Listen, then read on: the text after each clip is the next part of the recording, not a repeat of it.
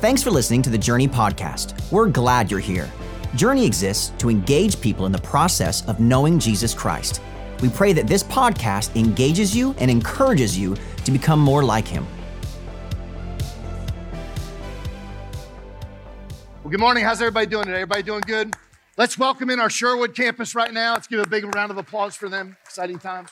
If you were here last week, you know that um, that Pastor Keith was here, and he actually had an opportunity to speak to us uh, in week one of what is one of my favorite subjects that we talk about here at Journey, and it's love your neighbor.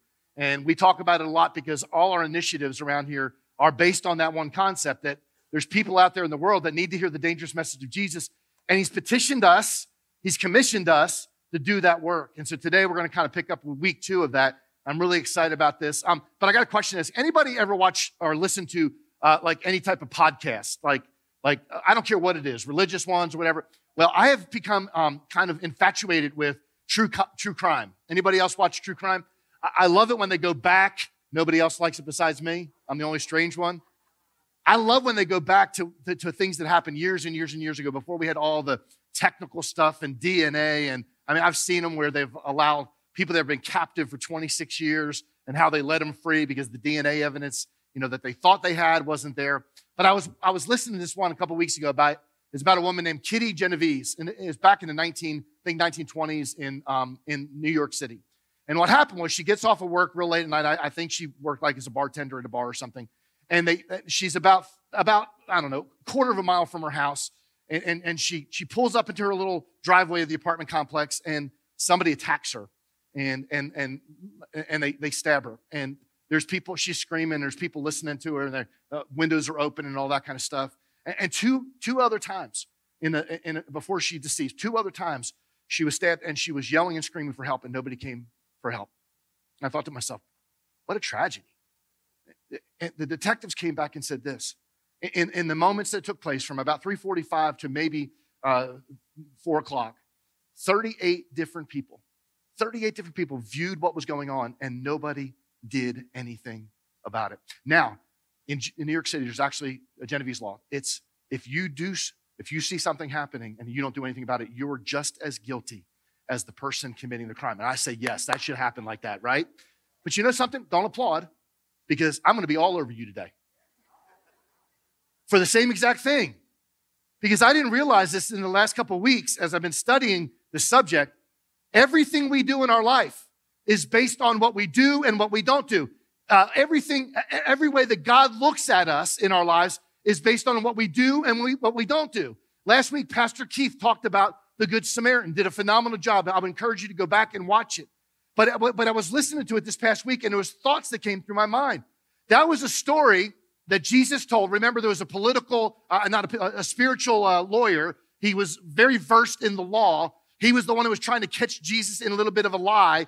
And he says, you know, so who is my neighbor? And Jesus says, I'm going to tell you a story, and it's going to really kind of uh, tell the story of who the neighbor is. He said there was there was three men. There was a person that was laying there almost dead, and three men walked by. Two which were religious in their own way, and then the Samaritan who was despised by the community. It was the Samaritan. We know if you don't know, it's it's, it's a really cool story. The Samaritan is the one that takes care of everything. He actually pays the, the inn to take care of him, and any more money I'll be back through. You know what? It was a story of, of, of two people that didn't do anything. As a matter of fact, they walked on the other side of the street. They saw a need. You know, if the Genovese law was there in that moment, they would be both arrested for that not taking care of that person. And the Bible is filled with these stories of people that do something. But you know what I found out? There's equal amounts of stories of people that didn't do anything. And God says it's important that we understand uh, the, the rich ruler. If you don't know much about the Bible, there's a story about a rich person in the Bible is a rich young ruler. It says this in Mark chapter 10, verse 17. It says, as Jesus was starting on his way to Jerusalem, a man came running up to him, knelt down and asked, Good teacher, what must I do to, uh, to inherit eternal life? Why do you call me good? Jesus asked. Only, only God is truly good. But to answer your question, you know the commandments.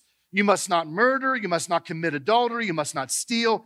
You must not testify falsely. You must not cheat anyone. Honor your father and mother. Teach the man, uh, a teacher, the man replied, I have obeyed all these commands since the young. And I bet you he's sitting there going, you know something, Jesus is going to tell me how good I am right now. He's going to high five me and say, come on. Right? How many people feel that way sometimes? that we're going to be judged on all the things, the do's and, and, and the don't do's, right? The, like I've checked that one off, I checked that one off. And then it, it says, this teacher, the man replied, I have obeyed all these commandments since I was young. Verse 21, looking at the man. Now I love this line. Jesus felt genuine love for him.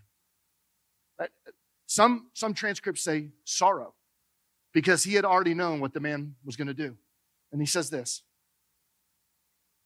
There's still one thing you haven't done, he told him. He said, Go sell all your possessions and give the money to the poor, and you will have treasure in heaven. And then come follow me. I intentionally didn't put the next line because there's something that happens right here. The Bible says that the man dropped his head, looked away from Jesus, and walked away with great remorse that he couldn't do that. This is another story of doing something or not doing something. And this man couldn't do something. He couldn't, you know, take care like, he was worried about his income and his houses and all the money he had. There was deep down inside, I think, a reverence for God. But he couldn't, he couldn't give that all up in the very moment that Jesus asked him to. Now, I want everybody to get this today because this is really, really, really, really important. Okay? Understand that we will all stand before a holy God one day. And we will give account for how we respond to the human needs of the world around us, the people around us, the people that we work with, the people that we see day in and day out. See, that's where we're going today. There's a passage in Matthew chapter 25, and we steer clear of this one because we're afraid it may apply to us. It's a story of the sheep and the goats, and this is what it says. But when the Son of Man comes in his glory, we sang a, a song this morning about we bow down and we lay our crown. That's one judgment, but there's another one. There's a judgment of what we do and what we don't do.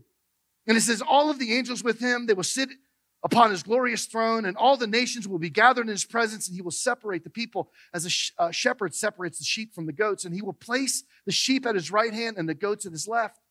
As I was reading this past week, I was thinking, what's the difference between the sheep and the goats? Well, what, what did one group do? And at a distance, I don't know if you've ever looked in a, in, in, in a pasture and you've seen goats and sheep. At a distance, it's hard to tell the difference.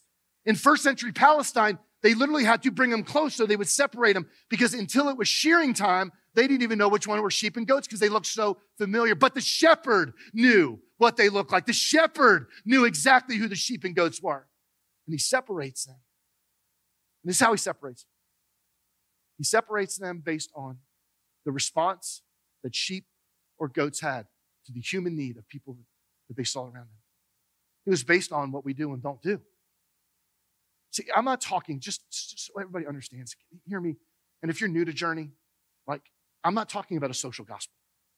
I am not talking about you do enough good works, you get to heaven. Because, listen, I'm, I'm quite aware of Romans Road and how it says that we have all sinned and all fallen short of God's glory. We have all, by, cho- by choice and by birth, we have fallen away from God. Somebody say amen, right? We are all in sin. We get that, right? And Paul says, listen, it's by faith that you're saved, not by works, lest any man should boast. But he also talks about when you have faith, you have to do something with it.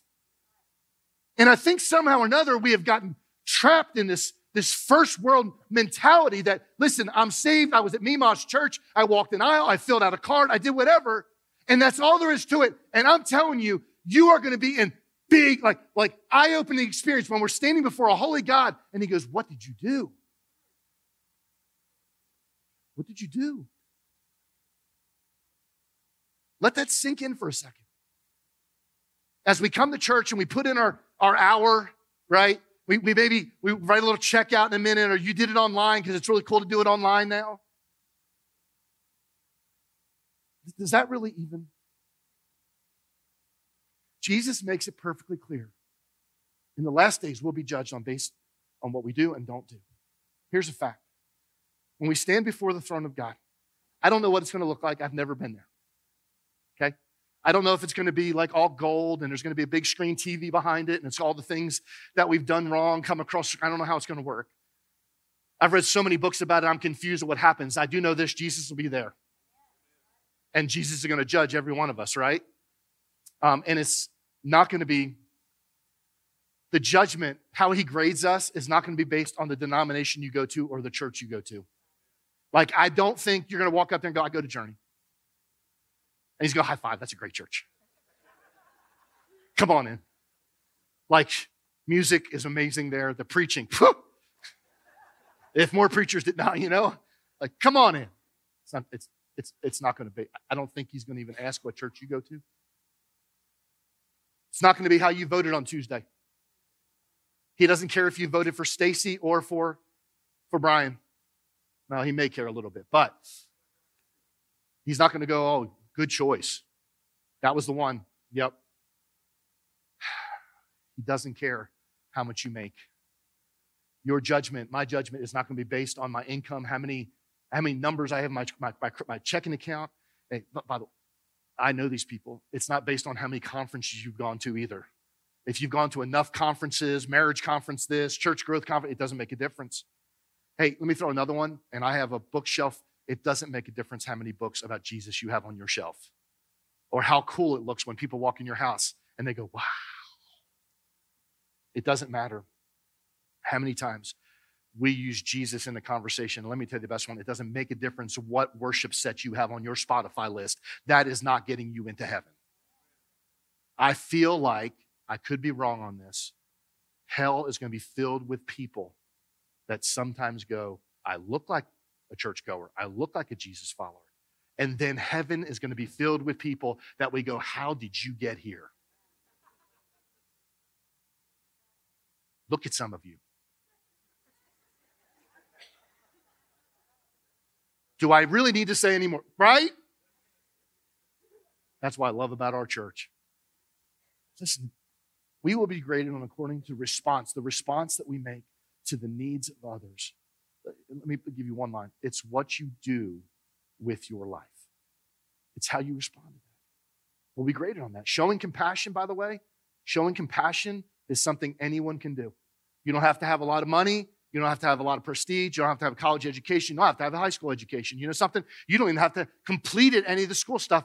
Compassion is just something you do because it's deep down inside you, because it's based on what we know. It takes little, really little or nothing as far as education money to be a person of compassion. That's the first thing. We're going to stand before God and we're going to be judged on something. We all clear on that one? So I'll get nice now. Okay, that one's the tough one. The second thing is we should never, ever overlook the small opportunities to do good. I think sometimes we're looking for the grand and glorious, the big opportunities, and God's saying, What, what, what have you done with the little things?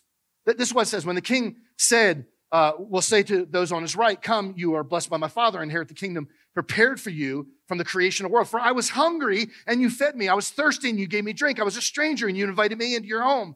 I was naked and you gave me clothing. I was sick and you cared for me. I was in prison and you visited me. Did you notice there was no mission trips there? There, there, was, there, there was no like speaking in front of thousands. It, it was just the little things that we do. Jesus is saying, don't overlook the little things, the little opportunities that he gives each and every one of us every day of our lives to do good with the things around us. So, just by a show of hands, anybody ever felt overwhelmed by all that goes on in the world besides me? Okay, just so we're on the same sheet of music. There was a time in my life when I considered it an issue with being, you know, people that were hungry or people poverty and over. It was overwhelming. Like, what am I going to do? I, I I can't I can't fund every project in the world. As a matter of fact, you know, countless people come walking through the doors of our church that have big needs and we can't meet, like not every need, we can't fix. And this is what I've learned. You can't fix everyone. We can't fix all the problems in the world. But we can fix one. We can fix the one that's around us, the person that lives next door to us, our neighbor.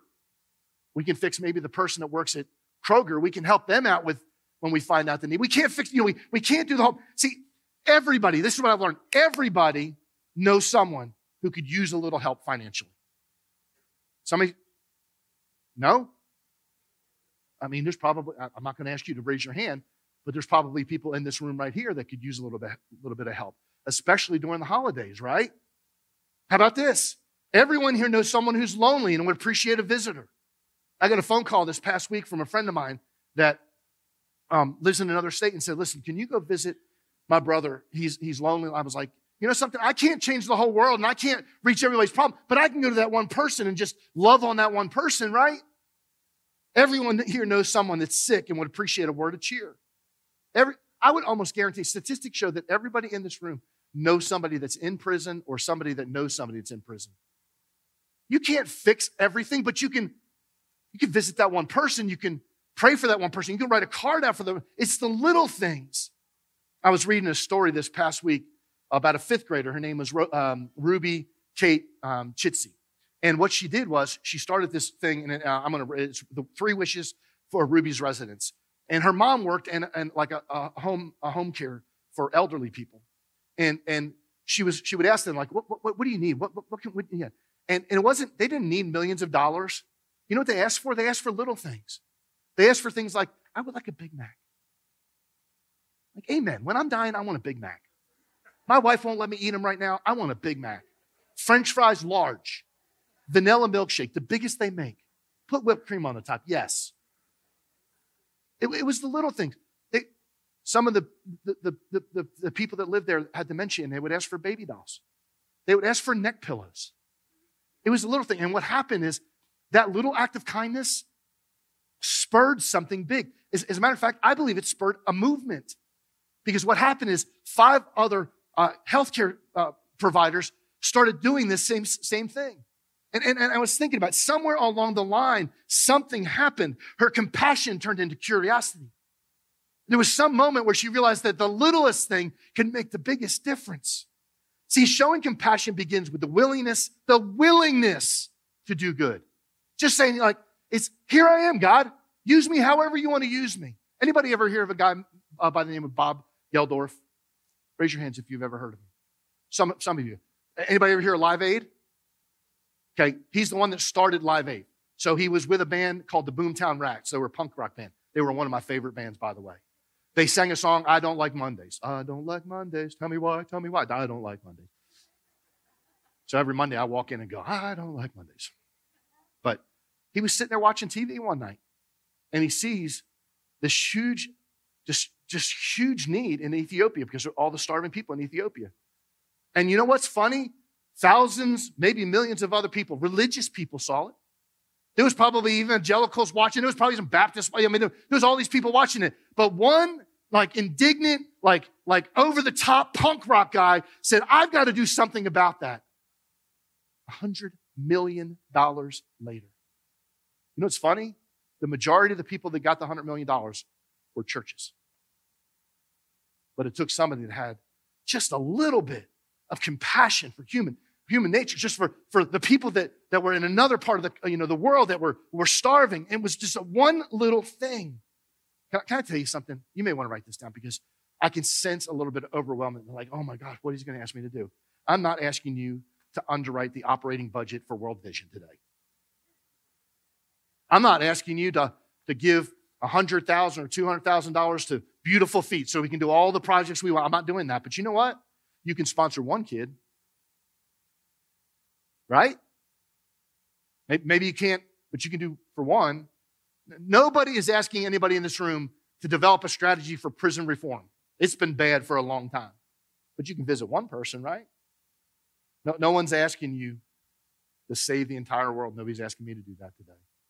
But you can reach out to one person. The little things. What would happen if we did that? When the opportunity presents itself, do something, even if it's small. Let me give you the third thing. Whatever we do, we need to do it for the right reasons. Okay? Matthew chapter 25. Then the righteous ones will reply. I love this. Lord, when? How cool would it be that we said the same thing? When? When do we see you hungry and feed you, or thirsty and give you something to drink, or a stranger and show you hospitality, or naked and give you clothing? When did we ever see you sick or in prison and visit you. And the king will say, I tell you the truth. When you did it to one of the least of these, my brothers and sisters, you're doing it for me. You know what they were doing? They were doing it not in need of a receipt. They weren't going, okay, Pastor Bobby, I just gave a lot of money. Can you give me a receipt so I can take it as a tax write off? Now, it's fine that you do that, right? Right? Okay. But if that's the only reason we're doing it, keep your money. Like, I don't mean that to be ugly today. I did not wake up being a jerk. I woke up a winner this morning. Go dogs. I woke, I went to bed, not sure we were going to win. I woke up this morning a winner. So I don't have an edge today. But you know what? Some people are like almost like, I need a receipt. I need a text write off. I need to be seen. You need to call me on stage. Look at my gift. Like, hey, by the way, put a big check in the box over here. Big check, big one. Got two zeros. That's not a big one. But you know what I'm saying, don't you? They didn't know that they were scoring points. Did you sense that? Like, when did we do that? It wasn't like, like okay, I, am checking the box, I'm getting on. That wasn't their motive. Their motive was simply to respond with compassion to a human need. They didn't ask for a receipt. They didn't attempt to get a document. They weren't asking for stage recognition. They just did it because the need was there and they needed to do it. Many times, many times you do good for others. I do it. We receive something good in return, right? But that shouldn't, right? Like a thank you. Like I love thank yous. I, am big into gratitude. I love, I love being extravagantly, extravagantly generous, and I love when people say thank you. That's all I need in return. Thank you. Um, a couple years ago, I was reading a story, and it was about a guy that was walking down the road and was in another state, and he um, came across a car that was stuck in a snowdrift. Um, if you're from the South, a snowdrift is when the, the wind blows the snow, not the one inch that we get here, inches, right? And the snowdrift, if the wind blows and it gets real high. And sometimes what happens in the north, we have we have this thing, we have we have they're, they're called plows. And they go up and down the road and they plow the snow, and sometimes cars get stuck. Well, this guy sees this, this person and the car is stuck. And he goes, You know something? I'm walking, I, I can help. Her. I'll push her out. So he digs her out, digs her out, digs her out, digs her out, and he pushes the car out. Thank you. Goodbye. Have a great day. That was it. A month later, he goes into the bank. And when he gets into the bank, he's going for a loan for his business. He's got this great idea. He's, he goes in this, for this loan. And he walks into the office, and guess who is the person sitting at the desk? It's the lady that he pushed out. She said, You know something? I'm giving you the loan, no questions asked. Did he do it for that reason? Nope. He did it without a receipt. But you know what happens when we do good things? Good things return to us. Good things, that's scriptural. You can't outgive God, not just in your money, in your time, in your talent, in your mercy, in your forgiveness, in everything you do. You can't outgive God. Often, when we have the chance to help people, we expect something in return. Showing compassion, right? Let's just do it. Not no points. It's not about getting leverage on somebody like, hey, I got something on you. Don't you remember that day? It's not that either. Listen what it says in Matthew chapter 6 1. Watch out. Don't do your good deeds publicly to be admired by others, for you will lose your reward from your Father in heaven. When you give to someone in need, don't do it as the hypocrites. I love this by blowing a trumpet. Did y'all see what he just? I don't know how to play a trumpet, so is that pretty close?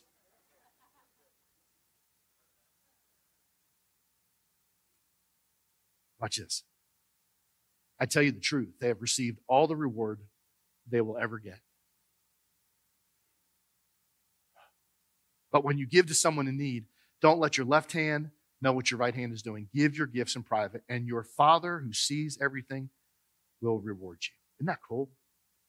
We don't have to do it for any reason. To get uh, applaud from, I would rather have the applaud from one than the applaud from many. I would rather God go, good job. That's awesome. Let me give you the last, I think this is the last thing. Maybe it's not. Yeah, it's the last thing. I got four more. I just I'm looking at my clock and I have time. I'm, I'm just kidding. Make the most. Some of you are going, what? Make the most of every opportunity and never exclude anyone from our acts of compassion. The real underlining point there is don't exclude anyone. I, I love what it says. Then the king will return to those on the left and say, Away, this is the, the goats with you. You curse ones into eternal fire, fire prepared for the devil and his demons. Um, that's a whole nother message right there, by the way. And it says, For I was hungry and you didn't feed me.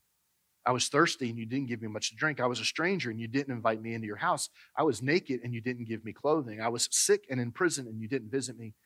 Then they will reply, Get, get, get a load of this. This is big right here. Lord, when did we see you hungry or thirsty or a stranger or naked or sick or in prison and not help you? It was almost like they were saying this. If I would have known it was you, I would have done it. Like, Jesus, if it was you, I'd have done it. Eh, like, why didn't you announce that it was you? Why didn't you just tell me it was you?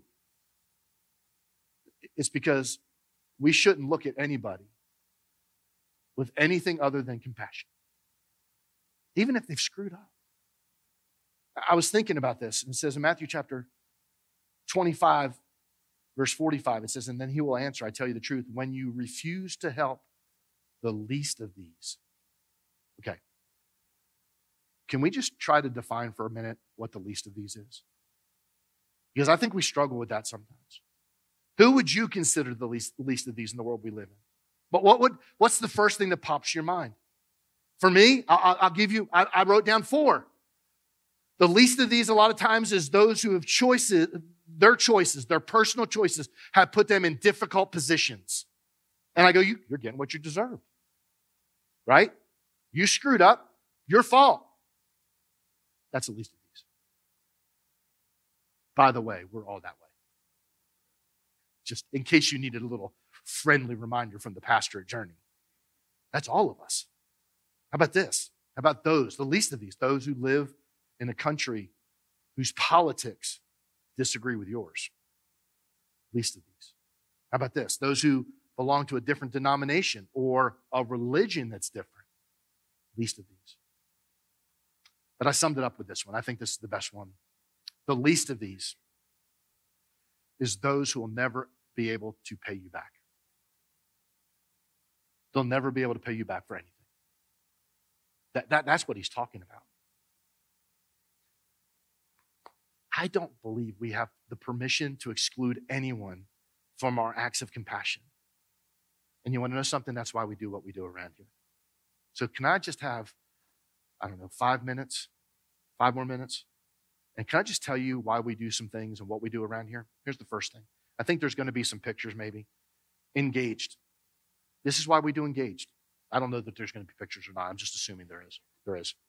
My assistant's saying yes. Engaged. It's where we spend a week as a church going across our community and taking care of the least of these. People that can't do for themselves, people that would never repay us. We build, we build construction projects. We go into schools and we give kids that don't have enough money. We, we do what's called Second Saturday, well, um, uh, Saturday Sacks. I got to be careful how quick I say that.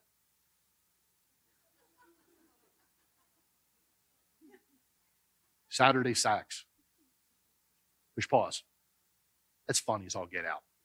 Just saying. I make myself laugh sometimes.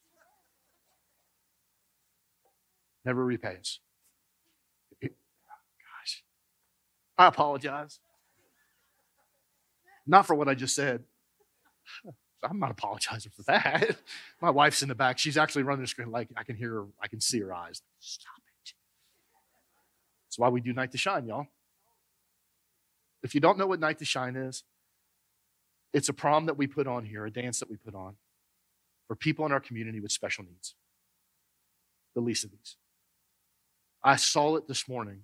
One of our, one of our special guests actually announced to the world who his buddy is, who is going to be a chaperone to the entire free world, and said, This person is going to be mine.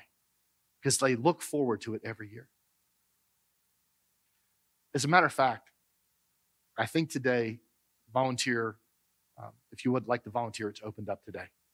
And you can go to the What's Happening page, or the there's actually a, a live link for Night to Shine. We call it around here with our staff. It's the it's our favorite night of the year because we get to love on people, we get to dance with people, we get to act like idiots, which doesn't take very long. I'd encourage you. We do that. We do that for a group of people that they'll never pay us back. And then we do it for their moms and their dads and their caregivers. So I would encourage you, get a, get a be a part. Um, grief share. I was thinking about that this morning. Tonight, as a matter of fact, we have a grief share event here. Grief share is for people that have lost loved ones, but tonight is surviving the holidays. And lots of people, right? Lots of people. This is the toughest part of the year going into the holidays because they lost a loved one. And I would encourage you, if that's you, and we have an, a special event tonight. You go to what's happening. I think it starts at six o'clock right here. Just come, show up. It's great. I know what it's like. I lost my grandmother who was everything like it was Christmas. Like I like I remember the Sears and Roebuck catalog and her, you know, here's a hundred dollars you can buy. And like, and when that happened, I was like, I'm not getting anything else from Sears and Roebuck ever now. Do you guys even know what Sears and Roebuck is? Like some of you are like, what? How about this? Angel Tree. It's going on right now. It's for people, we help people that can't necessarily buy for their kids or their grandkids. And you can go pick up today. You can actually, I would encourage you, as soon as the service is over, go over there across by where the big windows and grab a couple angels. You buy some presents. We do this big event in here. It's like a shopping spree at Toys, Toys R Us. We do it at both of our campuses. I'd encourage you to serve somewhere in that area. Operation Backpack is what we do in the summertime, right before kids go back to school, right? Um, some of these kids can't afford it. And so we actually have been, the last couple years, we supply the schools with hundreds of backpacks. So when they see a need, they can just take care of a kid in their school. It's another great thing. Second Saturday, second Wednesday. Uh, it's for people, uh, we, we serve people that have food insecurities. And I didn't realize it that our community, though it seems to be very affluent, is not. We have Title um, Section 1 housing and Title, title 8, you know, uh, situations in our community. And there's lots of people. I think it's over 100 families between, um, in this location, 100 families down at the South Augusta location when we do it down there. So I'd encourage you, get involved in something there. The Care Center. I'll be honest, at first, they were telling me what the Care Center does down there. And I was like, why are we doing that? But it makes perfect sense. They put washers and dryers in there because people, not just food insecurities, they can't wash their clothes. They don't have a place to wash their clothes. So we have somebody donated washers and dryers. Somebody donates once a month um, showers. They bring a portable shower down there so people can have a shower. So they're, we're, we're all this stuff's going on. This is, these are people that never, ever will be able to pay. They'll never be able to pay us back. We just linked arms with uh, what's called Prepare for Babies. You probably saw it on social media this, this past week. We're doing cribs and diapers and, and plate, pack and plays and all that kind of stuff. This is for women in crisis that choose life. Did you hear me? With all this other arguing going on, these are women in crisis that are choosing life, and we get to help them. So it's actually a couple that comes to our church. You can go to a link, uh, you can go to our social media outlets. And then I was thinking about this every missions trip that we go on, we're doing for people that never pay us back, least. West Virginia, some of you have gone there. Great trip. I think we're taking 42 trips next year to West Virginia. I don't not really, it's like three, but but we work with churches up there. We work with a community uh, up there that we've been developed a relationship. Miami, we go down to Homestead and we we're working in migrant uh, refugee camps. It's amazing.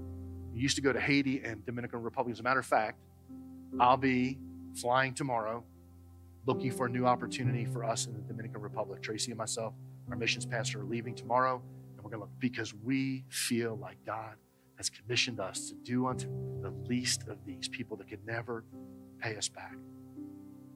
That's compassion. That's apparently what's going to be one of the driving forces in the, in the judgment. I believe we're going to stand before God. If I can just be as honest as I can be for a second, I believe there's going to be a couple things that we're going to be judged for. Okay? Here's the first one whether we have accepted Jesus Christ as our Lord and Savior. Okay. Let, let me make this perfectly clear. Whether we've accepted Jesus Christ as our Lord and Savior.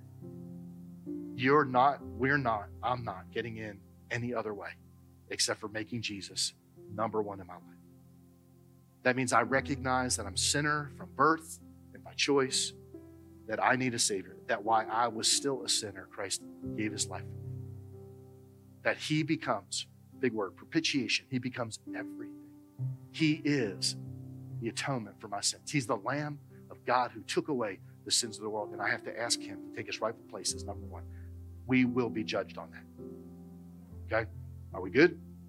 Second thing is, I think we'll be judged on what we see in the world and what we do with it. The compassion that we have for the world around us.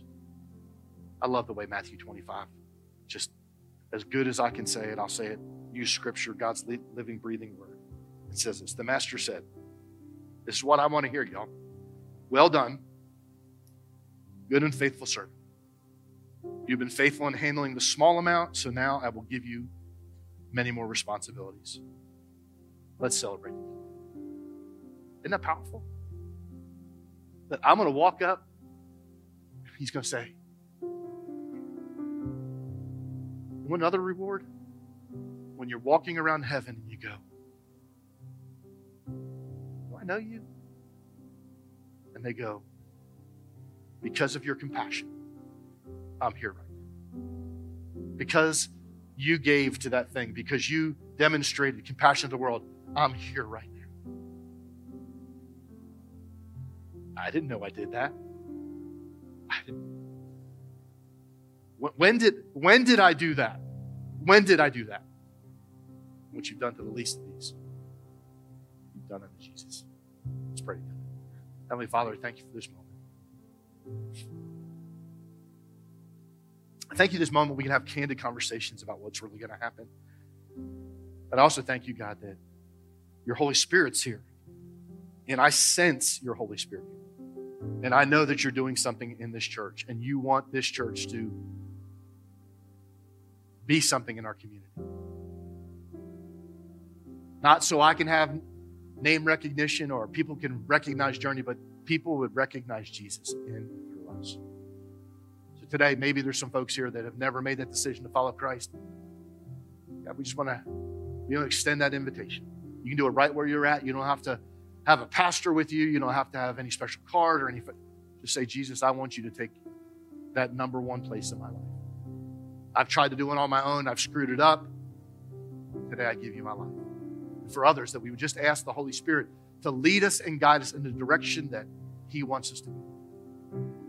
God, I thank you for all of our locations, our campuses, uh, our Sherwood campus that we're reaching lost people in Augusta, our, our online campus that's reaching people all across the world, and our, our Evans campus that in this community has just made such an impact. God, I pray that you would continue to do that in and through us. In Jesus' name we pray. And everyone said, Amen. Amen. Thanks again for listening today. If you need prayer or want to talk to someone about taking your next step, email us at nextsteps at journeycommunity.net.